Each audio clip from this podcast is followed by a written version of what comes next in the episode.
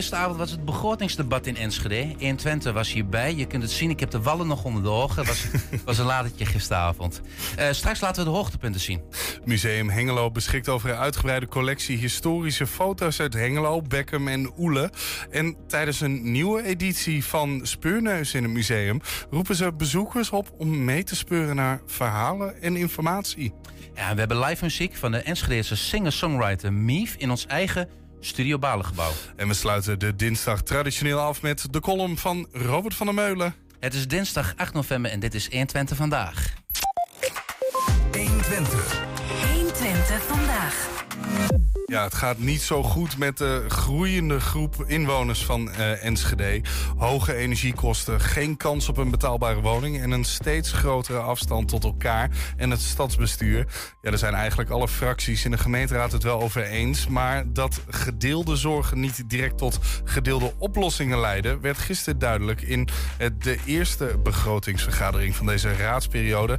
En Wilco, jij was daarbij. Ja, dat klopt. Ja, volgens mij is het begrotingsdebat jouw hoogtepuntje van het jaar. Het is altijd een beetje het voorafje van toch weer een aantal jaar waar jij je op verheugt. Ja, begrotingsvergadering is in ieder geval het hoogtepunt van de lokale politiek in zo'n jaren. Ik weet niet of iedereen het daarover eens is trouwens. Wordt misschien ook wel de laatste jaren wat overschat. Maar in een begrotingsdebat legt een college, dat zijn de bestuurders, de wethouders en de burgemeester, legt de verantwoording af voor de keuzes die ze hebben gemaakt en vooral die ze gaan maken. Een begroting is vooruitkijken, noem het de algemene beschouwingen. Het is een vooruitblik op het nieuwjaar. Het Prinsjesdagdebat eigenlijk wat je in de Tweede Kamer hebt, maar dan op lokaal niveau. Maar wat maakt dat nou eigenlijk echt zo mooi dan? Want ja, voor mij als een misschien normale Enschedeër die er wat minder goed in zit, is het best wel een ver van mijn bedshow. Wat maakt dat zo mooi? Nou, wat ik er mooi vind, behalve het eten natuurlijk, want het duurt een hele dag en dan heb je een pauze tussendoor. En dat is wel een beetje de enige vergadering in het jaar dat de eten wordt geregeld. Dus dan hoef je daar niet zelf thuis te koken. Dat is een pluspuntje. Maar het is voor politici vooral ook een kans om alles bespreekbaar te maken. En normaal heb je een raadsvergadering en dan gaat het over het energiebeleid. Dan is het niet de bedoeling, of je moet daar een link mee vinden met het energiebeleid, maar dat je het over de groenperken gaat hebben bijvoorbeeld, dat die er niet zo goed bij ligt. Dat is een beetje raar. En dat is een hele rare vergelijking misschien. Maar in een begrotingsvergadering kun je eigenlijk alles zeggen wat je van het hart moet. Het hoeft niet per se een directe aanleiding te hebben met een bepaald thema waar je over spreekt. En sommige dingen die komen eigenlijk het hele jaar niet voorbij. Hoe kijk je eigenlijk naar de toekomst van de stad? Hoe kijk je op de ontwikkelingen? Welke zorgen heb je? En ik vind het vooral mooi als die bijdrage in de gemeenteraad, als daar een beetje werk in is gestoken. Dat het niet is dat je puur maar even je partijprogramma even opnoemt, maar dat je echt laat merken wat vind je van de stad en wat vind je van de koers die het college maakt. En merk jij dan daar als verslaggever, als journalist, merk jij dat dan ook dat ze echt proberen om constructief te blijven met nieuwe plannen die ze hebben? Ja, constructief. Ik vind dat sowieso altijd een beetje, het wordt altijd gedaan of een politicus maar altijd heel constructief moet zijn. En ik zeg het als onafhankelijke toehoorder.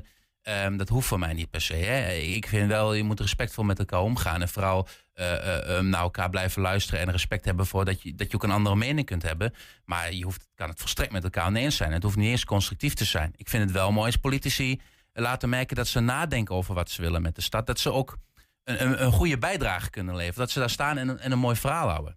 Is het ook zo dat je gisteren dingen opgevallen zijn wat jij zelf bijvoorbeeld niet had verwacht? Wat wel mooi is, ik heb eigenlijk de afgelopen jaren vond ik het niveau, zeg ik heel eerlijk, vond ik echt ondermaats. En het heeft er ook mee te maken dat het debat anders was aangekleed. Hè? Je hebt een eerste spreekronde, dat zijn algemene beschouwingen. Dan gaan politici hun verhaal houden. En dat is vaak mooi. Ik vind het mooi tenminste als politici dat in een mooi verpakken. Hè? Wat vind je nou van de stad? Dat heb je zelf meegemaakt. Of wat zie je gebeuren? En als daar heel de tijd doorheen interrupties komen. Dat wil zeggen als andere raadsleden onderbreken en vragen gaan stellen. Dan haalt dat het tempo uit het debat. Dat zie je ook bij het Prinsjesdagdebat. Volgens mij was Sophie Hermans en daarna Geert Wilders. En voor mij alleen die twee al waren 4 uur of 5 uur aan het woord, met alle interrupties erbij. Ja, ik vind het mooi dat dit keer is gekozen om raadsleden uit te praten. En het viel me behoorlijk mee. Ik heb eigenlijk 12 Nee, 11 moet ik zeggen, want NSG Anders kon niet aanwezig zijn. Margriet Visser kon er niet bij zijn. Maar heb ik 11 eigenlijk wel goede, op elke eigen manier goede beschouwingen gehoord. Wat viel je daarnaast nog meer op? Naast die goede beschouwingen? Ook punten waarvan je denkt, hey, dit was interessant. Ja, dat eigenlijk in een volle breedte, je zei het al in de inleiding, de meeste partijen het met elkaar eens zijn over de grote uitdagingen. Dan hebben we het over energiearmoede, over überhaupt over klimaatactie. Of je nou voor of tegen bent, dat gaat er even niet om. Dat er dingen gaan gebeuren, dat lijkt onvermijdelijk. De asielcrisis die we hebben. Of dat soort zaken zijn de zorgen gedeeld. Alleen de oplossingen liggen ver uit elkaar. En misschien moeten we maar gewoon eens eerst naar vuur gaan kijken hoe het er nou toe gaat. We hebben de coalitiepartijen die aan het woord komen. Het gaat in de discussies en de beleidsstukken te vaak over nieuw talent aantrekken en behouden. En ja, dat is belangrijk, maar we verliezen daarmee te vaak onze eigen inwoners uit het oog. Wij pleiten voor meer combinerende voorzieningen in wijken zoals bij de Tubantus, Rittersbleek. We vinden dat meer voorzieningen terug moeten in de wijk. Ook hier moeten we niet denken in kosten, maar in kansen. Pak een bestaand pand in de wijk, een voetbalclub, een biep, kerk, een woning en zorg dat er goede koffie is voor het goede gesprek. En in mijn ogen is een volksvertegenwoordiger iemand die het volk vertegenwoordigt. Dat klinkt heel logisch, maar als we kijken naar de Enschedese politiek, dan is dat zeker niet altijd het geval. Terwijl 80% van de mensen tegen voorrang voor statushouders op woningen is, is deze raad juist voor. Terwijl mensen snakken naar lastenverlichting, hebben wij jarenlang de lasten door het dak laten schieten. En terwijl mensen fatsoenlijk door willen rijden, gooiden wij blokken op wegen met als letterlijke doel om autorijders te pesten. Ik heb mezelf natuurlijk ook afgevraagd hoe dat komt.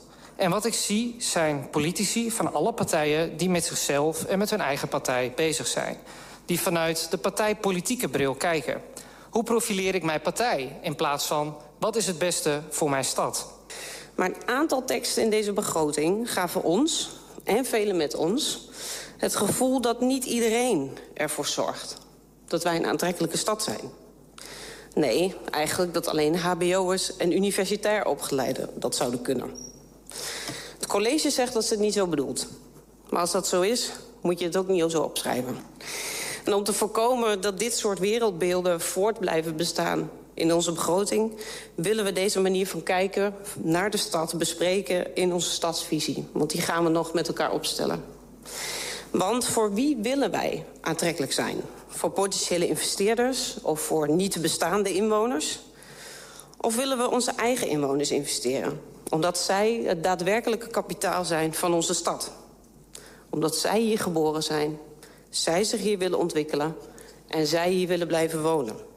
En juist die ontwikkeling, die verheffing, dat brengt onze stad welvaart.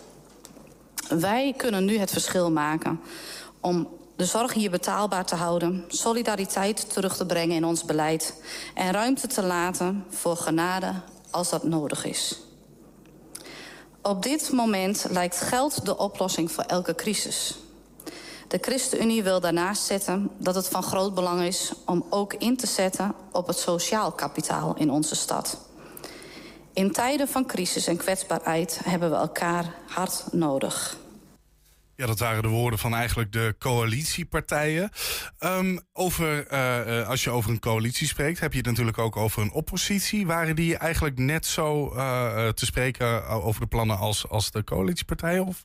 Nee, en misschien, daar gaan we zo nog even naar kijken. Maar die oppositiepartijen waren stukken minder positief over het algemeen. Een aantal partijen wel. Maar er waren wat partijen die hebben ook tegen de begroting gestemd. Daar hebben we het over PVV, Forum voor Democratie, D66, GroenLinks, Volt. Elk op hun eigen manier. De linkse partijen omdat ze te weinig ambitie in duurzaamheid zagen. De rechtse partijen juist tegengestemd omdat ze eigenlijk meer hadden verwacht dat de gemeente gaat doen voor mensen die in de problemen komen nu. En hoezo doen ze dat? Waarom zouden ze daar tegenstemmen? Het is toch gewoon een plan wat er ligt? Of is dat te makkelijk gedacht? Nee, de begroting is eigenlijk... Het is je huishoudboekje van de stad. Zoals jij... dat doen we misschien niet meer. Maar als je aan het eind van de maand of aan het begin van de maand kijkt... hoeveel geld heb je, waar ga je het aan uitgeven? Je kunt elke euro maar 1 keer uitgeven natuurlijk. En dat geldt ook voor een gemeente. En het maakt wel degelijk uit of jij die 2 miljoen euro, om maar wat te zeggen... of jij die besteedt aan een duurzaam energiebeleid. Of dat je die gaat uitgeven voor een fonds voor mensen die op welke manier dan ook in een problemen komen. En nou is het niet per se dat die twee tegen elkaar kunnen worden weggestreept. Maar ja, het gaat ook over een zwembad of het stadquotum van 300 kilo. Dus het doet er wel tegen toe of je voor of tegen stemt. Als je voor stemt zeg je eigenlijk, voer je plannen maar uit. We zijn er bij voorbaat wel mee eens. Er waren wat speeches die er ook in zaten. Misschien dat we daar nu langzaam naartoe gaan. Maar zaten er ook verrassende speeches tussen? Ja, ik vond misschien wel die van Malki Jayan. Die hoorden we net ook even voorbij komen van de VVD. Mm-hmm. Die eigenlijk zegt, we zijn te veel met onszelf bezig als raadsleden. En dan denk je, lekker hypocriet, dat doe je zelf ook. Maar dat zegt hij ook, hè. Hij steekt de hand ook in eigen boezem. Dat vind ik dan ook alweer het goede in de speech. Hij zegt van, zijn we als VVD misschien ook wel eens hebben dat te veel gedaan. Hij noemde de opkoopbescherming, hè. Dat je een bepaald aantal huizen niet, de statuswoningen niet in aanmerking komen voor beleggers. Daar waren ze altijd tegen als VVD natuurlijk. Ze hebben toch voorgestemd, omdat zij vinden dat beter is voor de stad. En zo waren de tal van speeches die eigenlijk al goed waren. We hebben die van de oppositie nog niet gezien. Dus ik denk, laten we die nog even snel doen. En een andere uitdaging waar we voor staan... is het tegengaan van de tweedeling en polarisatie in de samenleving. Het baart ons zorgen dat steeds meer mensen hun waarheid ontlenen... aan onduidelijke algoritmes en van techniekgiganten... en wispelturige multimiljardairs... die meer waarde lijken te hechten aan kliks en reclameinkomsten... dan aan feiten en saamhorigheid. En het is ook aan ons als samenleving om te zorgen dat niemand buiten de boot valt. Dat iedereen een eerlijke kans krijgt... en dat we weerwoord hebben tegen discriminatie... en tegen uitingen die onze samenleving ondermijnen. Wat meer is er nodig om deze coalitie de noodzaak in te laten zien... van het investeren in biodiversiteit, in vergroening... in de opwek van duurzame energie... en in het verduurzamen van woningen en dan in het tempo... wat past bij de ramp die zich aan het voltrekken is. Deze coalitievoorzitter kiest er bewust voor om wel geld te steken... in een subsidie op het maken van afval. Kiest er wel voor om geld te steken in een subsidie op parkeren. En deze coalitie kiest er bewust voor om niet te investeren... in de verduurzaming van wonen. Of in het wegwerken van de problemen die van generatie op generatie in deze stad worden doorgegeven. De blik ligt op vandaag, niet op morgen. Dat, voorzitter, is op zijn best roekeloos en op zijn slechtst onverantwoord. Voorzitter, in die onzekerheid is het als varen in de mist. En wie vaart in de mist heeft een kompas nodig om koers te houden. Een kompas dat verder gaat dan begrotingsregels. Een kompas... op basis van een aantal principes die wat de CDA-fractie betreft richtinggevend zouden moeten zijn. Het eerste principe gaat over bestaanszekerheid. Bestaanszekerheid voor de laagste en middeninkomens. Gewone, vaak hardwerkende mensen die soms zelfs met een redelijk salaris niet rond kunnen komen. Ordentelijk begroten is belangrijk, maar mag niet tot gevolg hebben dat mensen in de kou komen te zitten of honger moeten lijden. Het enige wat we mooi vinden in deze begroting zijn de kopjes en de ambities. Maar uitwerking in concrete budgetten is ondoorzichtig of ontbreekt überhaupt. We vinden het onbegrijpelijk dat er groene ambities zijn, maar geen geld. Want een ambitie zonder geld is geen ambitie. En we hadden toch op zijn minst verwacht dat Burgerbelangen met ruim 10 zetels... eindelijk eens een flinke koerswijziging ging doorvoeren. Nou ja, op het afschaffen van het fruithapje na natuurlijk. En voorzitter, het feit dat collega's zich druk maken om een bitterbal... maakt het verhaal wel extra droevig. Want terwijl wij straks gaan stemmen over diezelfde bitterbal... zien we steeds vaker de meest verschrikkelijke berichten in de krant. En we hebben het dan over kinderen die met honger in de klas zitten... of tientallen mensen die per week voor het eerst bij de voedselbank moeten aankloppen... De miljoenen klotsen hier tegen het plafond. Er is ontzettend veel geld. Maar het enige wat onze inwoner voorgeschoteld krijgt zijn belastingverhogingen. En wij mogen onszelf, wat burgerbelangen betreft, volgooien met bitter garnituur, met de flinke lik mayonaise. Voorzitter, dat kunt u toch niet meer uitleggen. Om maar gelijk met de deur in huis te vallen, vorige week keek de wethouder Financiën vreemd op toen de SP aangaf dat in de vergelijking lokale lasten van Twentse gemeenten Enschede wederom in de kopgroep zat met 13,3% voor eenpersoonshuishoudens en 12,9% voor meerpersoonshuishoudens. Het staat er toch echt in uw eigen begroting, wethouder, in een tabel op pagina 126. Wellicht heeft u straks even tijd onder het eten om dit eventjes te bekijken. Oftewel, ondernemers en inwoners gaan permanent een moeilijke, zo niet ondraaglijke tijd tegemoet dankzij de aanhoudende inflatie, absurd hoge energiekosten en lastenverhogingen die op alle terreinen worden doorgevoerd. In zo'n situatie kijk ik toch echt met gefronste wenkbrauwen naar deze begroting, waarin de minder relevante ambities de volle aandacht blijven krijgen. Zoals de inzet op talentbouw, hbo- en universitair gescholden, het bouwen van een fietsbrug, subsidiëren van allerlei activiteiten zoals kunst en cultuur, verduurzamingsinvesteringen om de nadere zonvloed te voorkomen, etc. Bepaalde soorten rupsen bezorgen ons zelfs overlast. Onze menselijke reflex is dan om een soort patseraanpak tegen de rupsen op te tuigen. Maar dat kost niet alleen heel veel geld. Daarmee vernietig je eigenlijk meer dan ons lief is. Ook hier kunnen wij geld besparen als we stoppen met het gifgebruik om al het insectenleven op eiken te doden. Want als een zweefvlieg toevallig een bespoten rups eet, dan is het einde verhaal. Dit voorbeeld laat zien hoe je heel simpel echt een groene natuurlijke cyclus kunt creëren en daarmee de biodiversiteit herstellen. Alleen een groen ambitieplan op papier zetten is mooi. Maar wanneer komen die stappen in de groene richting? Want bij de Partij voor de Dieren houden wij niet van papieren tijgers. Ja, we hebben dus bijna alle partijen dus langs zien komen. Alleen NSG Anders kon niet aanwezig zijn. Opmerkelijk in deze video, waar ik toch best wel om moet lachen, is dat bitterballenverhaal. Ja. Ik was er zelf niet bij, Wilco. Jij wel? Waar ging dat over? Ja, dan moet even uitgelegd worden. Denk je van bitterballen? Hebben ze het over bitterballen? Ja, ze hebben het echt over bitterballen gestraat. Burgerbelangen diende aan het begin van een vergadering een motie in waarin ze voorstelden om het fruithapje.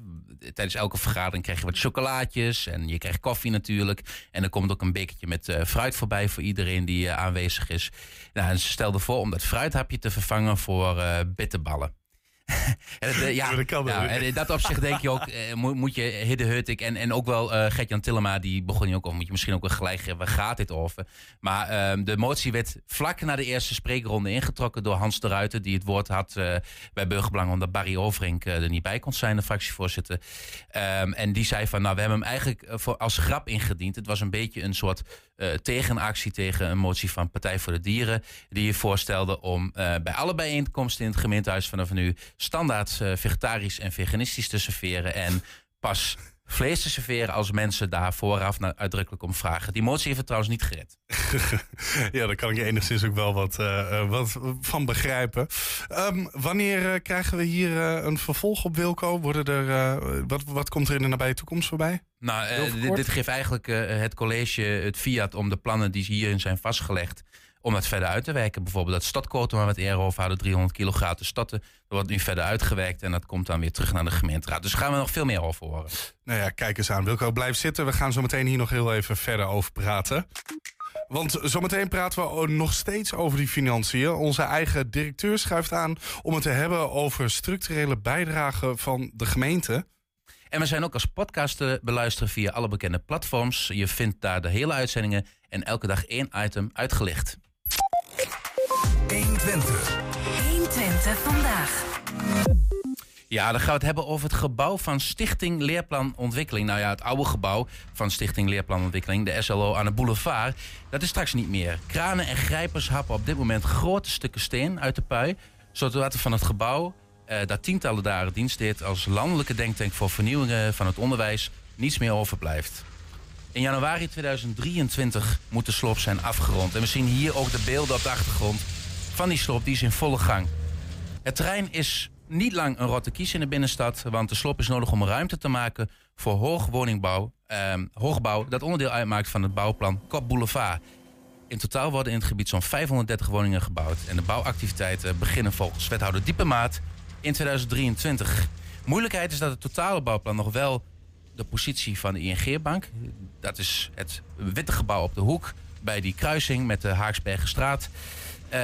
Ja, het is nou dan niet bekend of het gebouw nou door de gemeente wordt aangekocht en voor hoeveel geld dat nou gebeurt. En er ligt voor de hand dat volgend jaar in ieder geval het bouwterrein, eerst het gedeelte tussen het oude Dishotel en het kantoorpand van Den Haag wordt aangepakt. En ja, ken je het gebouw nog als SLO-pand? We hebben het op de redactie heel even over gehad. Ik was, over de tijd waar jij het had, ik was toen 3. 3 jaar, ja. Nou, dit gebouw, nee, de laatste jaren zat de SLO in een ander SLO-pand. Dat zat aan de Piet Heinstraat bij het station. Dat wordt volgens mij nu appartement, omdat de SLO is vertrokken naar Utrecht. Ook een heel verhaal, maar gaan we niet over hebben. Dit gebouw, ik kan het nog herinneren van voor de vuurwerkramp, zeg maar, die periode.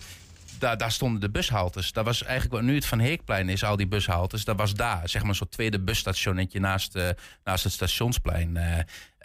Ik kan me nog goed herinneren als we dan met de bus naar Opa gingen aan de andere kant van de stad, dat we daar moesten overstappen. Ja, herinneringen, Flip. We blijven dit dus gewoon volgen en binnenkort denk ik meer hierover. Ja. 1Twente vandaag. Ja, na 15 jaar is eindelijk de kogel door de kerk. De gemeenteraad van Enschede besloot gisteravond de lokale omroep 1Twente structureel te financieren. Directeur Flip van Willigen is opgetogen dat het eindelijk is gelukt om de financiële rust in de tent te krijgen. Het is afgelopen met de dagelijkse zorg over het voortbestaan van zijn club en hoe hij het eindjes aan elkaar moet kloppen. En er kan definitief verder worden gebouwd aan de professionalisering van de omroep. We hebben Flip hier gewoon in de uitzending zitten. We hebben helemaal aderbewogen om hem hier naar deze studio te krijgen. Maar fijn dat je de reis wilde maken, Flip. Welkom. Heel graag gedaan, Wilco. Ja. Een structurele subsidie. Wat betekent dat voor een lokale omroep eigenlijk? Kun je dat uitleggen? Ja, een structurele subsidie van deze grootte betekent dat wij het een heel stuk minder druk krijgen met allemaal incidentele bekostiging. De totale begroting van onze omroep, moet je voorstellen, zit zo tussen de 800 en 1,1 miljoen. En als je zat dat voorheen structureel de financiering ongeveer zo'n 10% was. Hoeveel kreeg je in Twente? Eerst kregen wij in Enschede €110.000. En nu gaat dat dus van 110.000 naar €400.000. Wat betekent dus dat we naar zo'n, zeg maar 40% gaan van onze begroting. En dat geeft dus een heleboel rust in dat je niet zeg maar tientallen projecten tegelijk moet doen om te zorgen dat je de rest van je financiering voor elkaar krijgt. En je beter kunt focussen op eigenlijk de basis van de organisatie waarom je er bent. Zorgen voor een goede journalistieke infrastructuur. Ja, ik richtte ook gisteravond de vraag over van een raadslid. Vind ik altijd ongemakkelijk omdat ik verslaggever ben. Ja. Toch een onafhankelijke positie. Ja. Maar ik heb het een beetje, dat is een beetje als watertrappelen eigenlijk. Hè? Ja, wat de afgelopen jaren is gedaan. Je kreeg €110.000. En dat is, volgens mij komt het neer op de verplichte bijdrage, toch? Die een gemeente moet doen. Ja, nou, het is niet helemaal verplicht, maar in ieder geval dat is het geld wat ze van het Rijk krijgen om aan de lokale omroep te kunnen geven. Dat heet in dan het jargon heet dat het richtsnoerbedrag. Maar met dat bedrag kun je niet zoveel. En het klinkt als heel veel geld, €110.000. Maar goed, als je berekent wat iemand kost, dan kun je daar 2 mensen voor neerzetten. En heb je het nog niet voor de rest over iets van infrastructuur waarmee je dingen kunt uitzenden of dingen kunt huren waar je in kunt zitten enzovoort. Dus daarmee kun je geen journalistieke infrastructuur neerzetten. Nu zegt een marktdenker, dat kun je toch uit de markt halen? Misschien sponsors, zijn die er niet die zo'n studio willen neerzetten, bijvoorbeeld? Nou, dat is inderdaad een goede vraag. Wij hebben in ieder geval de afgelopen jaren steeds meer gezien dat steeds minder gebeurt. Ik bedoel, vroeger had je inderdaad de kranten die zich goed konden bedruipen door aan de ene kant de abonnementen te verkopen en aan de andere kant geld uit de markt te halen. Je ziet dat sinds 2000 geloof ik dat de big tech, de 5 grote internationale, de Googles, de Facebooks van deze wereld, ongeveer zo'n 60% tot 70% van de advertentiemarkt hebben opgeslokt.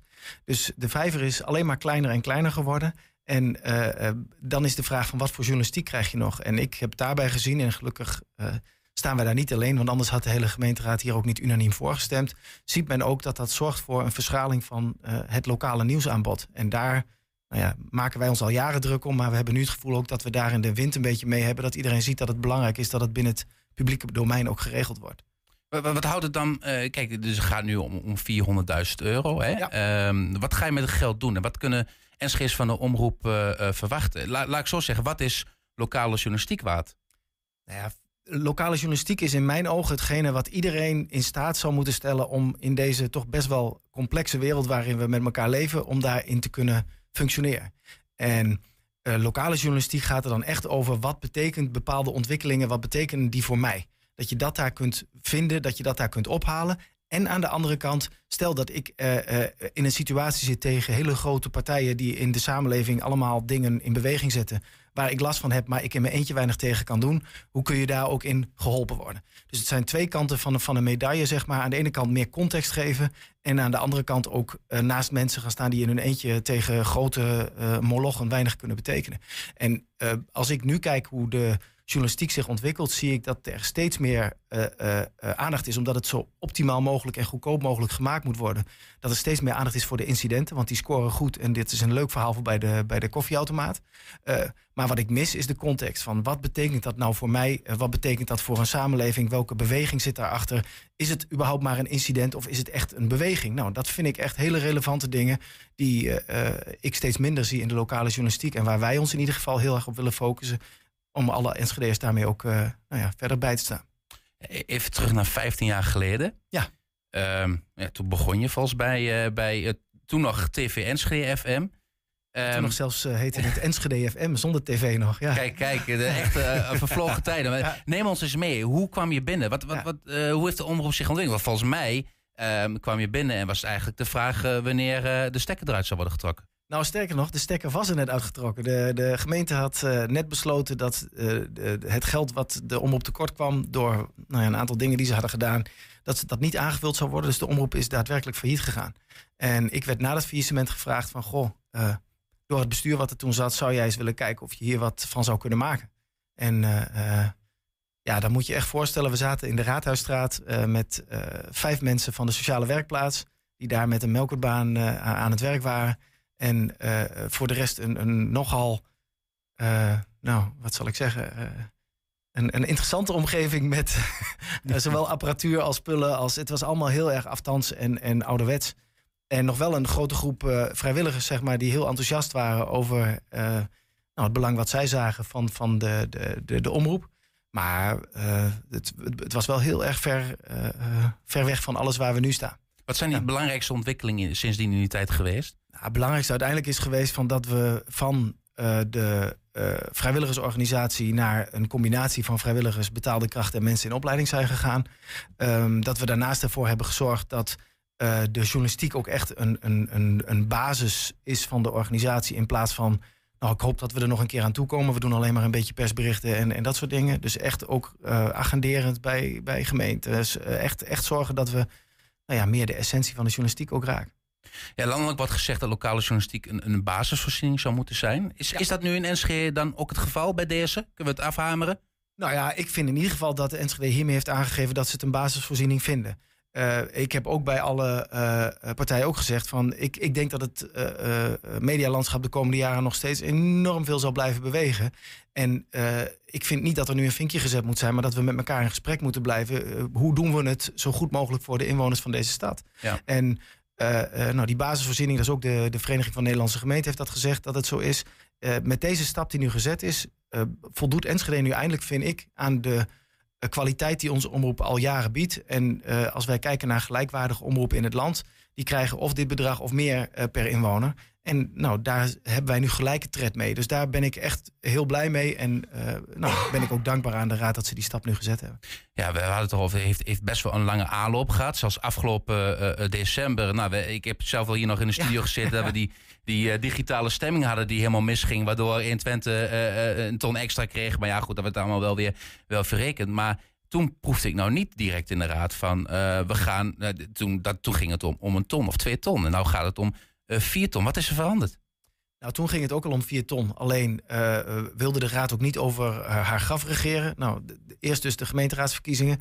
Dus toen hebben zij de stap bedacht waar ik ook achter stond. Van dan gaan we het een half jaar uitstellen, want dan heeft de nieuwe raad een half jaar de tijd. Ondertussen kwam er zelf de motie, of een motie in het verlengde daarvan, waarin werd gezegd, er wordt een onderzoek gedaan naar de maatschappelijke waarden. Dat is ondertussen door Windesheim is dat uitgevoerd, de lectoren daar. Dus uiteindelijk is er daardoor een totaalbeeld geschetst van wat de waarde is van onze organisatie. En daar is dit uiteindelijk uit voortgekomen met de nieuwe raad, die dus ook zelf vindt van nou goed, wij zijn nu voor de komende jaren aan zet. En daar is dit besluit uit voortgekomen. Unaniem besluit. Ja. Waren in de commissievergadering nog wel een paar wat kritische geluiden. Vooral ook van, nou, is dit dan wat we willen? Willen we dit financieren? Snap je dat? Dat er wel geluiden zijn die zeggen van, willen we dit wel? Kunnen we niet gewoon een ton geven en ga je gang? Nou, dat is daadwerkelijk ook de politieke keuze die je dient te maken. Maar ik denk echt dat, en dat vind ik dat de Raad dat ook goed gezien heeft, is dat wij in een ander landschap leven dan 20 jaar geleden. Er is echt wat veranderd. En als wij niet met elkaar zeggen, wij vinden het belangrijk dat elke inwoner van Enschede, en dan hebben we het dus niet alleen maar over de mensen die nog abonnementen kunnen betalen op kranten of mensen die betaalmuren kunnen inkopen. Maar elke inwoner van Enschede heeft recht op goede informatievoorziening. En om te snappen van, waar zijn we hier met elkaar mee bezig in deze stad? En ik vind dat dat echt een basisvoorziening is. En dan gaan nooit achter de betaalmuur hier? Wij gaan nooit achter de betaalmuur, nee. Die kunnen we gewoon afspreken hier zo. Die spreken wij bij deze af, Wilco. Dat staat haaks op alles waar wij voor staan. Ja. Die Rijksoverheid, je noemde het al, dat gaat de komende jaren heel veel veranderen in dat landschap. Hè? Ja. En een van die veranderingen is de streekomroepen. Ja. We gaan langzaam richting een afsluiting, maar kun je even kort uitleggen wat streekomroep? We zijn toch een lokale omroep? Ja, maar dus de gedachte is, wij zijn de omroepen, lokale omroepen bestaan, ik geloof of dit jaar of volgend jaar bestaan, 50 jaar. En in al die tijd zijn we bezig geweest met de vraag van, hoe kunnen wij er nou voor zorgen, net zoals dat we een landelijke omroep hebben en een provinciale omroep, dat wij ook voor wat wij doen, dat daar een bedrag bij zit wat past bij onze taakopdracht. Want we staan gewoon in de mediawet van, nou, jullie hebben dit te doen. Alleen bij ons staat er van, hier heb je een soort bedragje en regel het maar. Dus we hebben gezegd, wij willen dat graag veranderen. Maar als wij dat zouden willen veranderen op elke lokale omroep, dat die geprofessionaliseerd zou worden. Dus dat er genoeg geld zou zijn om daar professionals neer te zetten, om dat allemaal te kunnen betalen. Dan zou ongeveer de hele mediabegroting naar lokale omroepen toe moeten. Nou, dat is iets wat nooit gaat gebeuren. Dat is een politieke realiteit die waanzin is. Dus we hebben eigenlijk 10 jaar geleden met elkaar dat eigenlijk geconstateerd. Hebben we dus kennelijk 40 jaar over gedaan, maar goed, dat terzijde. En toen hebben we gezegd van, we moeten het anders doen. Dus toen zijn we ook in overleg met andere partijen, dus ook OCMW, Binnenlandse Zaken. Ministerie van Cultuur en Wetenschap. Al die ministeries bij elkaar met de VNG, de Vereniging van Nederlandse Gemeenten samen. Dus alle partijen die wat met lokale omroepen te doen hebben, zijn we gaan praten, hoe kunnen we het dan oplossen? En de enige gedachte daarbij was, als je het wil professionaliseren, moet je dus een stukje gaan indikken, wat meer gaan samenklonteren, iets doen aan schaalvergroting. Nou, hoe doe je dat dan op de meest logische manier? Door te kijken hoe Nederland al automatisch is ingedeeld. Mensen hebben gewoon een bepaald gebied waarin ze zich begeven. Nou, en dat zijn de streken. En die streken hebben we gezegd, laten we een kaart maken samen met de omroepen en de gemeentes. En daar is de streekomroepenkaart uitgekomen waar nu 80 streken op staan. Word je dan geen concurrent van de provinciale omroepen? Nou, in principe de provinciale omroep is verantwoordelijk voor de context in de hele provincie. En wij zijn verantwoordelijk dan voor de context in de streek. En we zijn ondertussen ook bezig met die samenwerking tussen lokaal, provinciaal en landelijk. Dus ook daarin zie ik zeker een rol in die samenwerking. Alleen wij blijven het nieuws aanvliegen vanaf de lokale kant. En niet vanaf wat het betekent voor de grotere context. Dus we blijven het aanvliegen voor de mensen dat het begrijpelijk is in hun omgeving. Met de subsidie van een rijk zullen een heleboel politici ook zeggen, nou, dat is misschien beter dat ook voor de onderlinge verhouding dat je als de lokale overheid de lokale omroep financiert. Hè, ook de afhankelijkheid die je daarmee, of de schijnafhankelijkheid die je daarmee creëert. Maar dan zeg ik de gemeenteraad ook al denken. En volgens mij was het ook onderdeel van een amendement en een voorstel gisteravond of een paar jaar als dan het Rijk wat geld gaat geven voor die streekomroep, althans dat is de bedoeling. Is de gemeenteraad dan van de subsidie voor 1Twente af? Nee, dat is de gelaagdheid daarin. Als er geld zou komen, want dat is nog steeds niet besloten, als er inderdaad geld zou komen voor lokale omroepen, en dat is een voorstel wat ligt bijvoorbeeld in het rapport wat de Raad voor Cultuur, Raad voor Openbaar Bestuur heeft geschreven, van wij willen €2 per inwoner naar elke lokale omroep doen. Als dat zo is, dat staat ook in dat amendement wat is aangenomen, zeg maar, dan zou dat in mindering gebracht kunnen worden op de subsidie die de gemeente nu geeft. Maar hoe ik verwacht dat het uitpakt, maar goed, we zullen zien hoe dat de komende tijd zal zijn, is dat wij lokaal gefinancierd worden voor onze lokale redacties en dat vanuit het Rijk iets gefinancierd wordt voor de streek daarboven. En dan kan dus nog steeds elke lokaliteit, ze kan zelf bepalen hoeveel geld zij over hebben voor een goede lokale journalistiek of niet. Nou, die keuze blijft voorliggen. Tot slot, je kunt nu stoppen met watertrappelen. Wat is het eerste wat je nu gaat doen? Wat kunnen we verwachten, heel kort?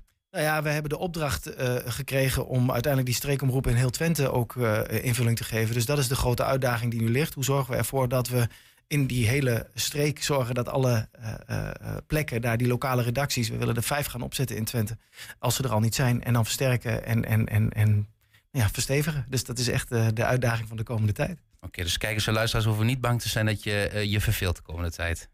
Nee, zeker. Maar ik blijf ook altijd tijd vrijmaken dat mocht je wat willen vragen, dat ik toch weer helemaal deze kant op kom. Flip van Willigen, de directeur van 1Twente, dankjewel. Ja, straks live muziek van de Enschedeze singer-songwriter Mief. 1Twente vandaag. Ja, maar Stichting Ribo in Hengelo leidt jongeren op in de kunst van het renoveren van erfgoed. De studenten krijgen theorieles over houtbewerking op het ROC van Twente. En doen praktijkervaring op aan de Haarweg in het Wolde. Een voormalig twikkelboerderij. De locatie wordt vanaf komende maand fors verbouwd en uitgebreid. Ja, we zijn bij de Stichting Ribo in Hengelo. De Ribo is een organisatie die zich inzet voor het behoud van het vakmanschap. We leiden samen met ROC van Twente jonge mensen op in het restaureren van oude gebouwen en eigenlijk in het houtgebied. Wij doen ook nieuw. Wij eigenlijk houtbreed van timmerwerk, meubelwerk. En we hebben een aantal medewerkers en vrijwilligers die vooral bezig zijn met oude bouwmaterialen. Met de opleiding Technicus Hout en Restauratie zitten we nu op zo'n 60 studenten. We hopen dat dat komend jaar jaarlijks nog wat gaat toenemen. Daarnaast hebben we een aantal restauratietrainingen die we aanbieden. En met onze bouwmaterialen zitten we aardig in het gebrek aan ruimte. En willen we dat goed neerzetten, dan hebben we gewoon meer ruimte nodig voor timmerwerkplaatsen en voor opslag en dergelijke. We zijn hier in de timmerwerkplaats voor de opleiding Technicus Hout en Restauratie.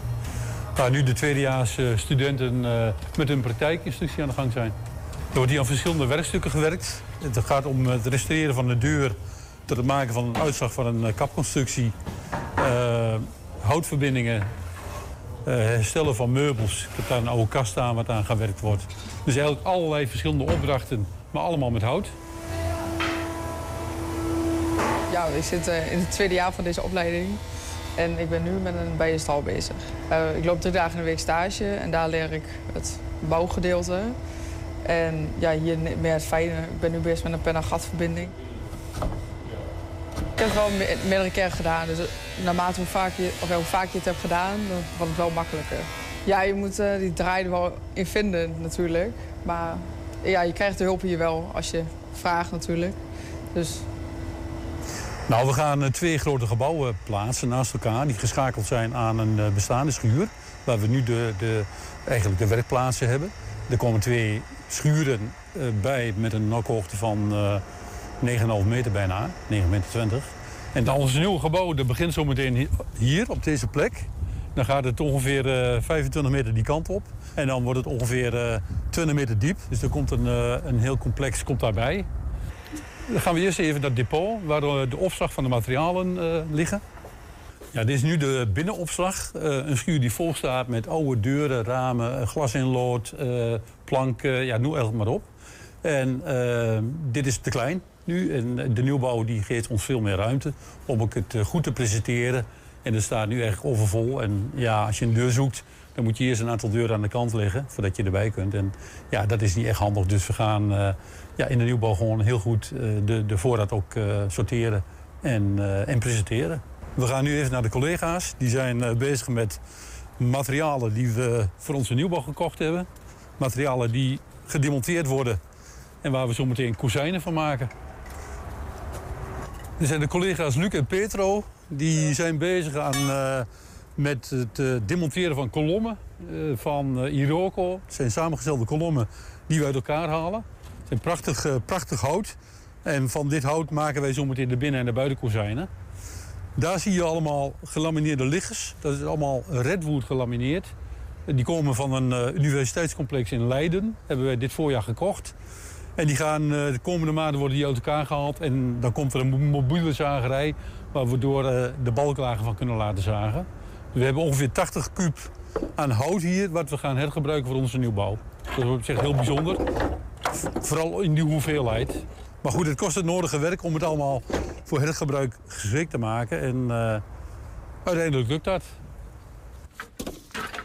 Nou, we hopen volgend schooljaar onze nieuwbouw klaar te hebben. En dan goede plekken te kunnen bieden aan studenten aan de opleiding techniek, hout en restauratie. Wil je goed timmerman worden of timmervrouw? Wil je leren meubels maken en wil je leren restaureren van oude gebouwen en interieur? Ik zeg, kom dan bij ons. Krijg je een prachtige opleiding van 3 jaar en word je echt een hele goede vakman. 1Twente vandaag. We staan nu in Studio Balengebouw. En naast mij Mief. Mief, kun je uitleggen, wie ben je? Nou, ik ben een non-binaire artiest uit Enschede. Ik ben singer, songwriter, producer. Al mijn muziek schrijf ik zelf, zing ik zelf en neem ik zelf op en produce ik zelf.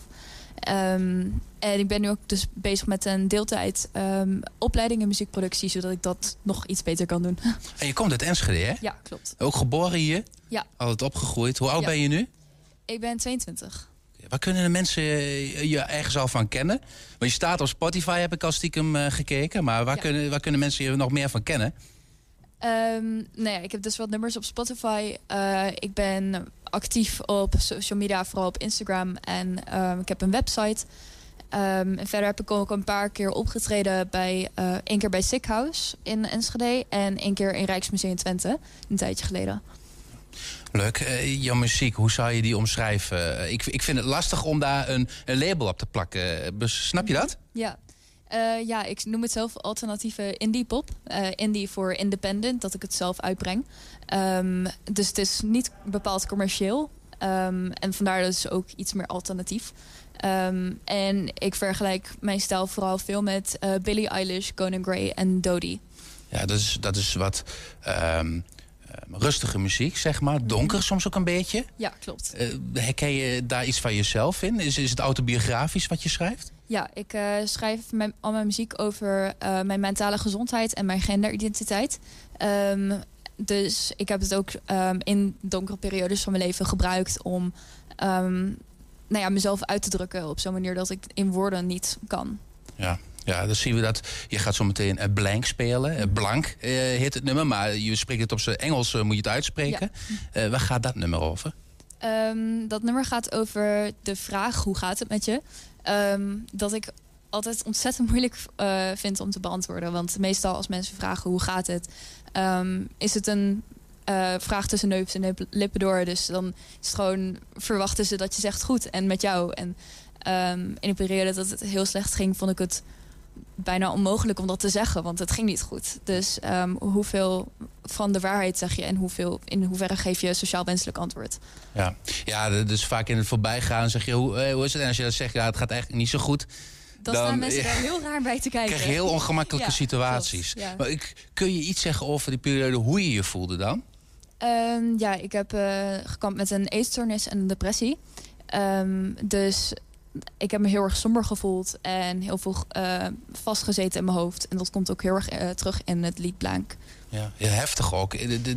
Nu je zegt in eetstoornis, ik heb ook een ander nummer gezien, I Don't Eat. Ja, dat gaat daar denk ik dan over. Klopt. Ja. Ik zou bijna zeggen, hoe is het nu met je? Ik zeg dat ik hersteld ben. Want herstel kan voor iedereen er anders uitzien. Maar voor mij ben ik nu hersteld. Wat kunnen we... zometeen nog meer van je verwachten. We gaan nu zometeen blank spelen. Aan het einde kom je nog even terug. Kun je daar iets over zeggen? Dan zing ik een nummer dat ik heb geschreven. Dat heet They. En dat is vooral gaat over mensen die non-binair zijn. En de dingen waar ze vaak tegenaan lopen. En het is een nummer waarmee ik graag tegen non-binaire mensen wil vertellen van je bent een mooi persoon. En ook al vind je dat niet altijd over jezelf. Dat ben je wel. En tegelijkertijd is het ook een nummer voor mezelf. Omdat ik dat, terwijl ik zelf met dezelfde dingen zit... kan ik dat niet tegen mezelf zeggen. Van ik ben een mooi persoon. Dat vind ik heel moeilijk om te zeggen. Dus dat doe ik eigenlijk door middel van dit nummer. Oké, mooi. En D verwijst naar de persoonsvorm waarin je aangesproken... niet als zij of hij, maar als they. Ja. Hen is het dan in het Nederlands. Ja, in het Nederlands gebruik ik inderdaad pronouns die, hen, hun. Dankjewel. Heb je, als mensen zometeen horen en zeggen... nou, ik ben in ieder geval op Spotify aan het volgen van je sinds een kwartier. Heel laat erbij, maar goed. Mensen, waar kunnen ze je vinden? Op welke kanalen? Nou, vooral op Instagram. Daar heet ik _MAEVE, music _ En op Spotify heet ik gewoon Maeve. Daar ben ik het meest actief. En dat is M-A-E-V-E. Je spreekt het uit als Maeve? Of zet ik het nou de hele tijd verkeerd uit te spreken? Als Maeve. Oké, het is Maeve. Nou, dan ga ik het nu in ieder geval goed doen, Maeve. Okay. Wat is je grote droom, tot slot? Dat mensen naar mij luisteren en denken... oh, hey, hier ken ik wat in. En dat ik op die manier contact kan maken met mensen... en mensen kan verbinden. En ze het gevoel kan geven van ik ben niet alleen. Mooie boodschap, Maeve. Ga spelen. Ik ga snel hier weg. Succes. Dankjewel. My mind draws a blank when you ask me how I am. I don't even know that myself anymore. I try to pretend that I'm alright. I didn't just cry my eyes out, but that would be lying. Feels like I'm dying, I'm out.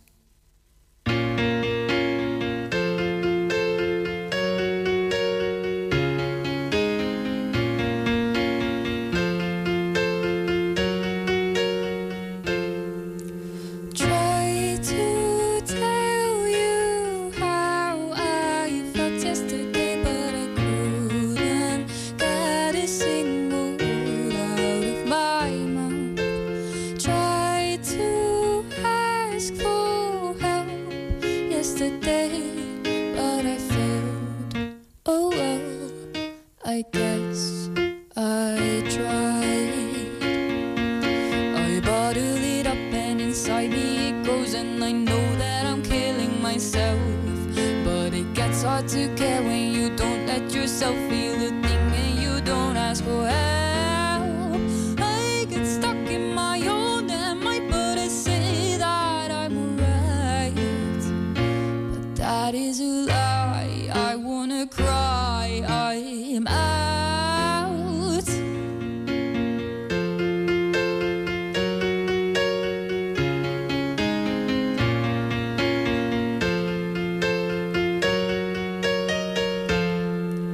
Try to tell you how I felt yesterday, but I couldn't get a single word out of my mouth. Try to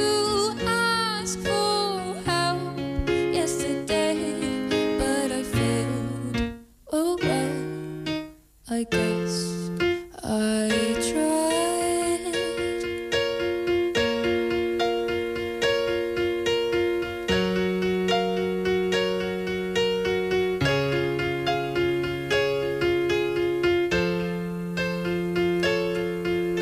I wanna be better on one hand, but I sabotage my own plans. I destroy myself. And I refuse to get help. I want to be someone else.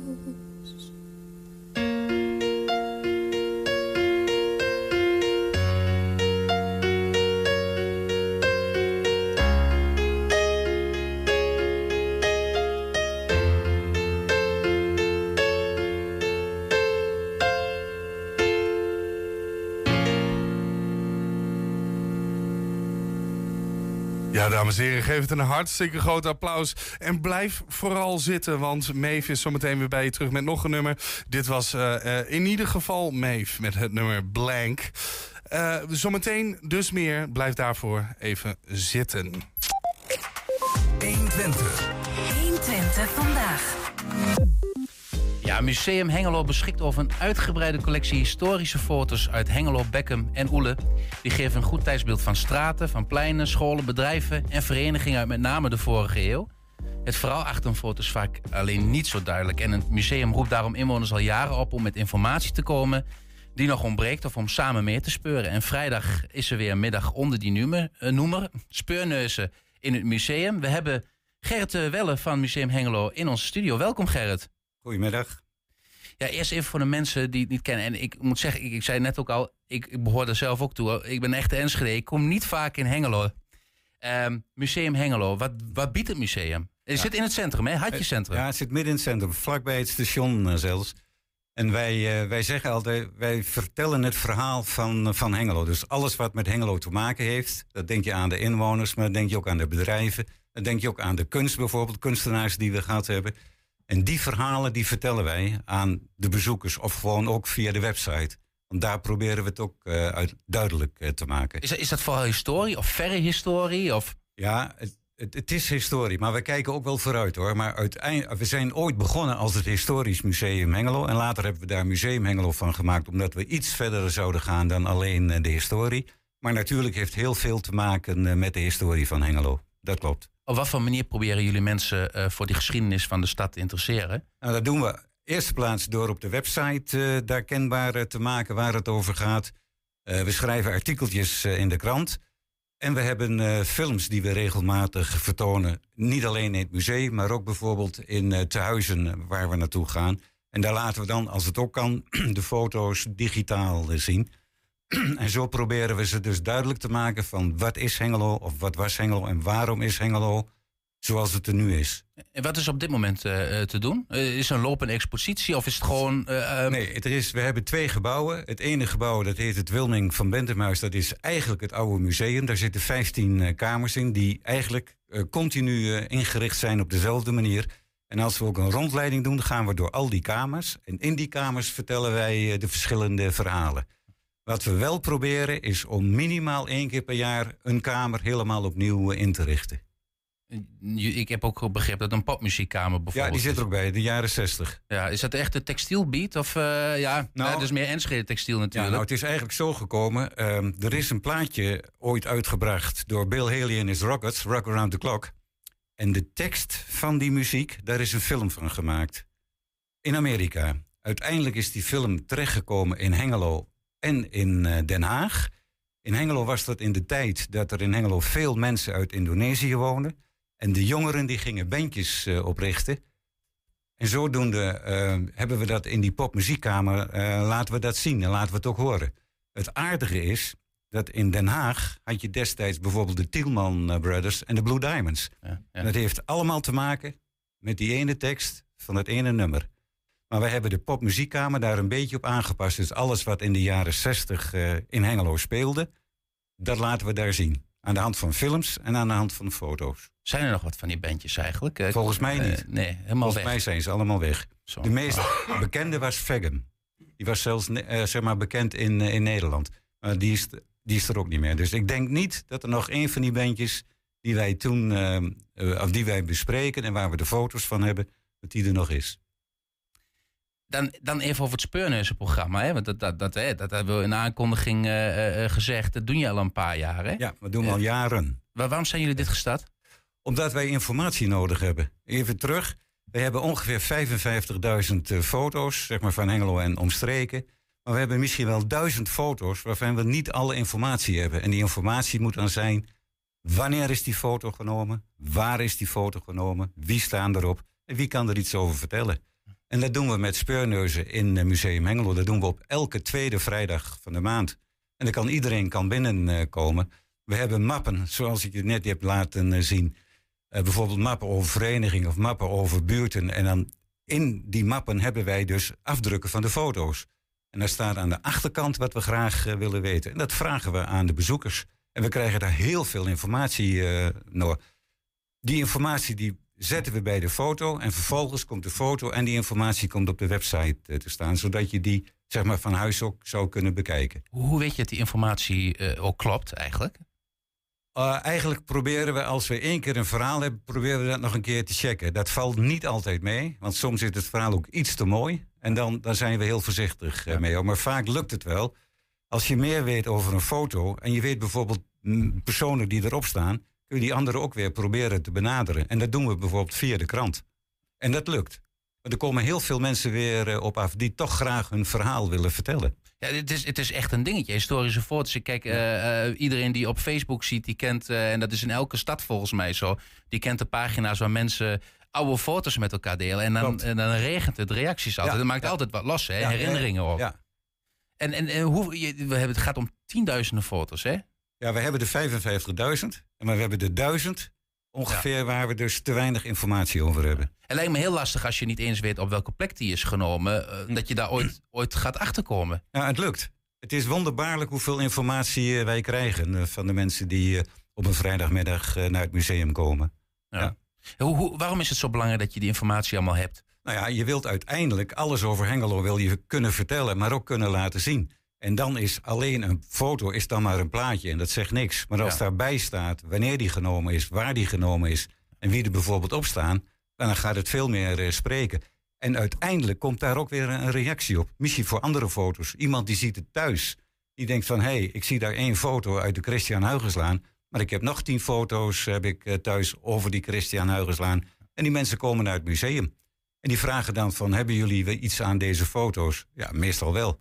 En zo wordt het bestand dus echt uitgebreid, want het gaat hard hoor. En zo vertel je eigenlijk het verhaal van een stad uiteindelijk. Uiteindelijk wel, want dat is wel de bedoeling. Wat is de mooiste vondst die je tot nu toe hebt gehad? Dat je denkt van, nou daar ben ik zo blij mee dat we dat raadsel hebben opgelost. Nou dan gaat het natuurlijk over gebouwen die er niet meer zijn. De gemeente Hengelo, die is nog wel makkelijk om oude historische gebouwen om die af te breken. En over dat soort gebouwen, waar daar nog foto's van zijn, daar krijg je de mooiste reacties op. We hebben ook 2 foto's klaarstaan. Laten we met eentje beginnen. Wat zien we hier, Gerrit? En wat wil je hiervan weten? Want wat we hier zien is lastig natuurlijk. Wij willen weten wie erop staan. Ja. Want we weten namelijk wanneer die foto genomen is. En volgens mij weten we zelfs wie hem genomen heeft. En we weten uiteraard, als ik omdraai, de mensen die daar op de fiets zitten vooraan. Maar het gaat ons ook om die anderen die op die foto staan. Maar wanneer is deze foto genomen? Oh, dat weet ik niet. Dat moet ik even kijken of ik hem hier bij de hand heb. Die is genomen in 1974. Oké. Bij de opening van een tunnel. Oké. Dus dat lijken mij een beetje politieke mensen dan die erop staan. Maar absoluut. Absoluut. Er zit de wethouder op en de burgemeester. Ja. Hij wil meer weten. Maar het gaat ons om de mensen die er nog op staan. Oké. Nou, voor de kijkers goed onthouden. Hè, voor vrijdag. Als ze het weten, dan moeten ze langskomen. Ja, en even, moeten ze komen. Ja. We hebben nog een foto, hè? Ja, dat gaat, als ik het goed heb, over een gezin waarvan we de naam wel weten. Maar we willen meer weten van dat gezin. En voor de mensen die in de auto zitten of die niet kunnen zien. We zien hier dus een plaatje van eigenlijk kinderen die met hun slee van een soort van dijkje, van iets afsleeën. Ja, dat klopt. En we weten waar het is. In welke straat. En we denken te weten welke familieleden daarop staan. Maar juist daarom willen weten, wie zijn dat dan? Oké, ook deze geldt. Als je daar meer over kunt vertellen, kom vrijdag. Hoe laat is dat eigenlijk? Vanaf 1:30. Vanaf 1:30. Oké, tot slot, hè, Gerrit. Want, sterven de speurneuzen niet langzaam uit? Want dit zijn oude verhalen. Hè? Dan moet je al bijna misschien al wel de 60, 70 gepasseerd zijn. Ik denk niet dat er gauw een 30-jarige binnenkomt die zegt van ik weet het. Nee, als die binnenkomt, kent hij de verhalen van zijn ouders. Of zeg maar van familieleden. Maar goed, dat zijn er inderdaad niet zoveel. Ja. Maar sommigen komen wel puur uit nieuwsgierigheid. Om een voorbeeldje te noemen. Ik zei net van de Christian Huygenslaan. Stel dat je nu in de Christian Huygenslaan woont. Hè, en je bent 30er of 40er. Dan ken je de geschiedenis niet. Ja. Maar wij hebben veel meer foto's uit de Christian Huygenslaan. En we weten ook wie daar dan gewoond hebben. En zo iemand kan daar ook geïnteresseerd in zijn. En die komt dus ook wel. En daarom des te belangrijk ook dat die verhalen allemaal nu verteld worden. Ja. Nu mensen die die tijd hebben meegemaakt en kunnen duiden ook nog leven. En daar meer over kunnen vertellen. Zodat je ook een stukje nalatenschap hebt. Ja, vrijdag, 1:30. 1:30. Bij het Museum Hengelo. In de Beekstraat, 51 in Hengelo. Gerrit, dankjewel. Graag gedaan. 1:20 vandaag. Ja, nog steeds bij ons is Maeve en staat in de Studio Balengebouw. En nou, we hebben net geluisterd naar eerst nummer Blank. Prachtig. Maar we gaan nu naar They.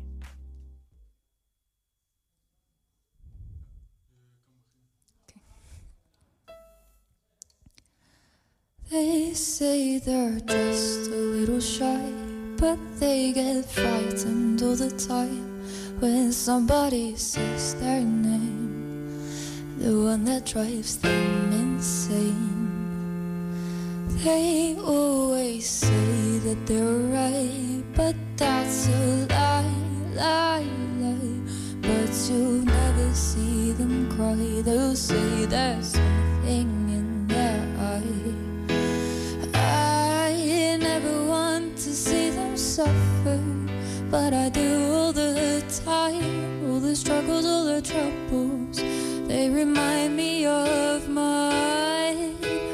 I want to take away their fears, make them feel that they are welcome here, 'cause they're welcome here. They are such a beautiful person, but they don't see their worth, 'cause every time they try, they got hurt. They want to be something to someone, even just a friend, but nothing that they do is enough to them. But to me, they are everything. If only they could see what they mean to me.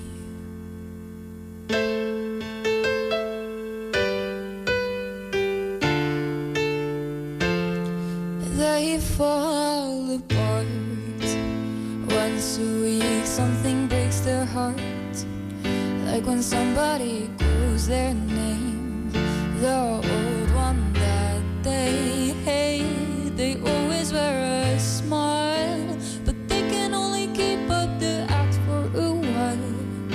So when they leave the room, they'll be sad for the rest of the afternoon.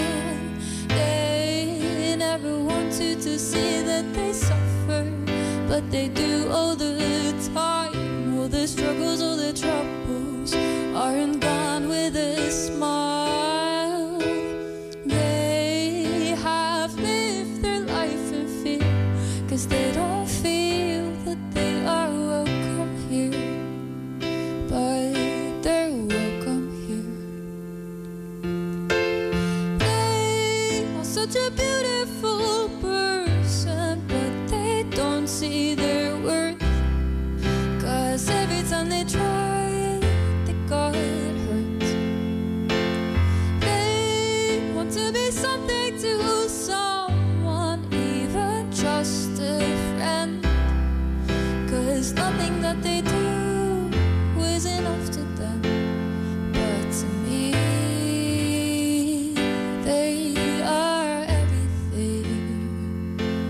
If only they could see what they mean to me.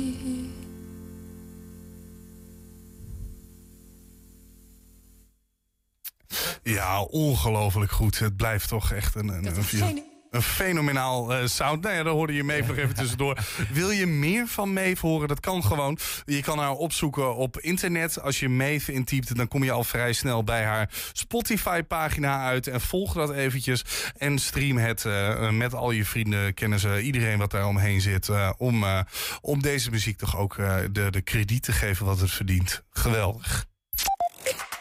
1Twente vandaag.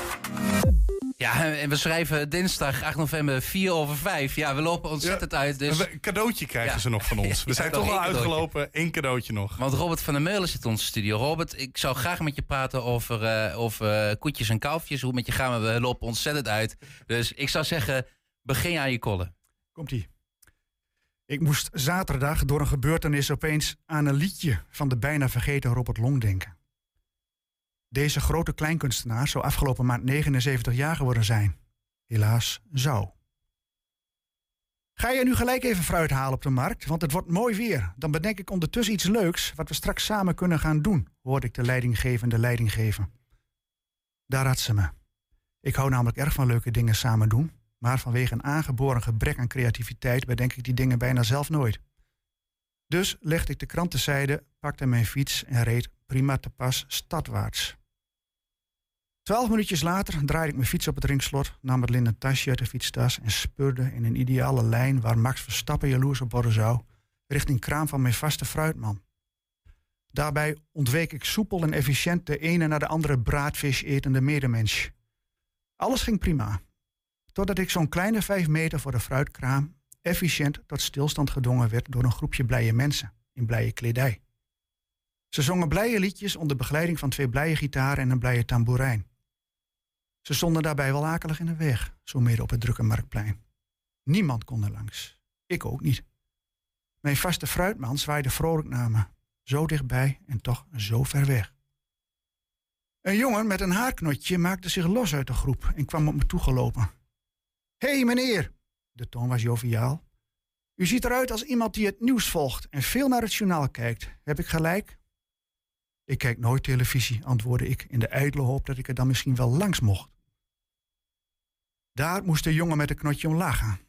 Meneer, ik kwam snel ter zake, ik wil u niet te lang ophouden, maar ik wil het even met u hebben over de relatie die van ons mensenkinderen met de Heere God. Die is niet langer wat die geweest is, toch? Wat denkt u als u het 8-uur journaal bekijkt en al het leed, al die oorlogen, de haat, polarisatie en milieuellende aan uw ogen voorbij ziet trekken? Vindt u dan ook niet dat wij er met ons allen een ongelooflijk zootje van maken? Wat denkt u? Kunnen wij het verdriet en de narigheid op onze planeet nog wel zelf oplossen? Of hebben we misschien hulp nodig? En zou die hulp dan misschien mogen komen van onze hemelse vader? Het groepje blije mensen placeerde zich nu in een gesloten kring om de jongen met een knotje en mij. En stonden verwachtingsvol te luisteren naar wat hierop mijn antwoord zou zijn. Misschien moeten we daar volgende week op deze plek maar eens samen op terugkomen. Dan kan ik eerst even goed nadenken voordat ik zomaar een raar antwoord uit de hoge pet tover. Want dit zijn me nogal van die vragen, hoor ik mezelf laf antwoorden. Terwijl ik halfslachtig terugzwaaide naar mijn vaste fruitman, die maar bleef zwaaien en ergens om lachen moest. Ik zei hem ook nog dat ik gewoon 20 mandarijnen, 6 kiwis, een paar trosjes pitloze druiven en 5 bananen wilde kopen. Bij die lachende koopman in de fruitkraam pal achter zijn knotje. En dat ik, als dat gedaan was, mijn fiets weer pakken zou. Om in 12 minuten tijd naar huis te rijden. Om vervolgens de hele prachtige dag iets leuks te gaan doen met mijn vrouw. Dat ik nog niet precies wist wat, maar dat mijn vrouw heel creatief is in leuke dingen bedenken. Veel creatiever dan ik.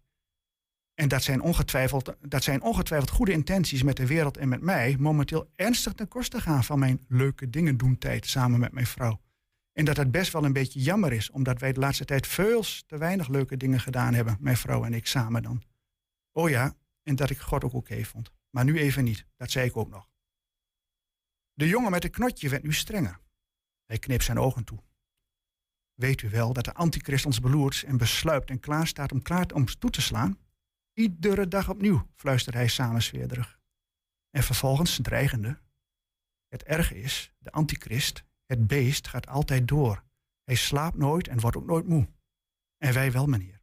Wij kinderen van God schieten helaas tekort, want wij zijn simpelweg te zwak om ons zonder de vader en de zoon te kunnen verweren tegen de antichrist.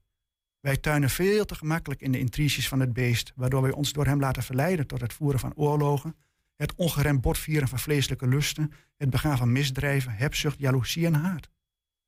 Daardoor, vervolgde de jongen met het knotje, bezorgen wij onszelf al deze narigheid. En dat nou is precies de bedoeling van de antichrist. We spelen hem zonder het te weten recht in de kaart met onze godloze hoogmoed.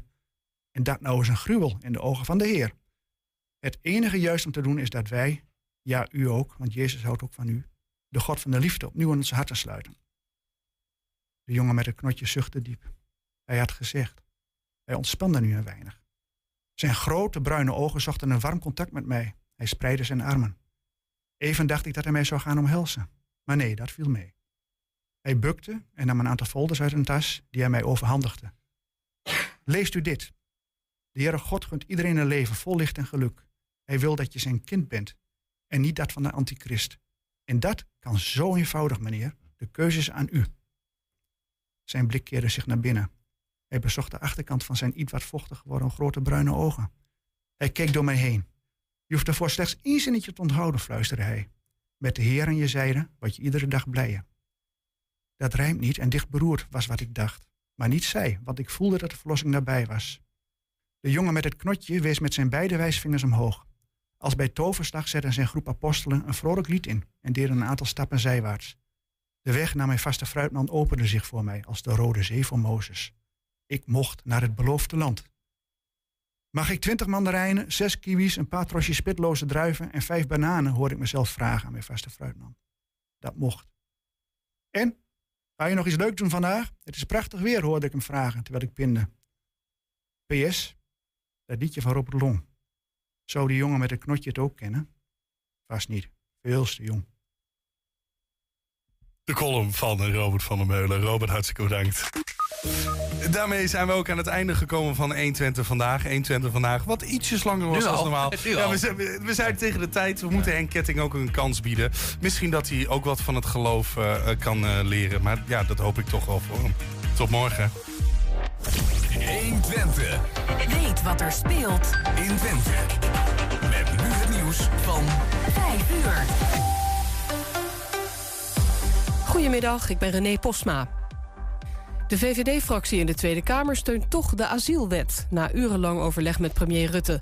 In de wet is onder meer geregeld dat gemeenten verplicht kunnen worden om vluchtelingen op te nemen. En vooral die verplichting viel slecht bij de VVD. Rutte heeft de fractie beloofd te kijken naar de grote instroom van asielzoekers.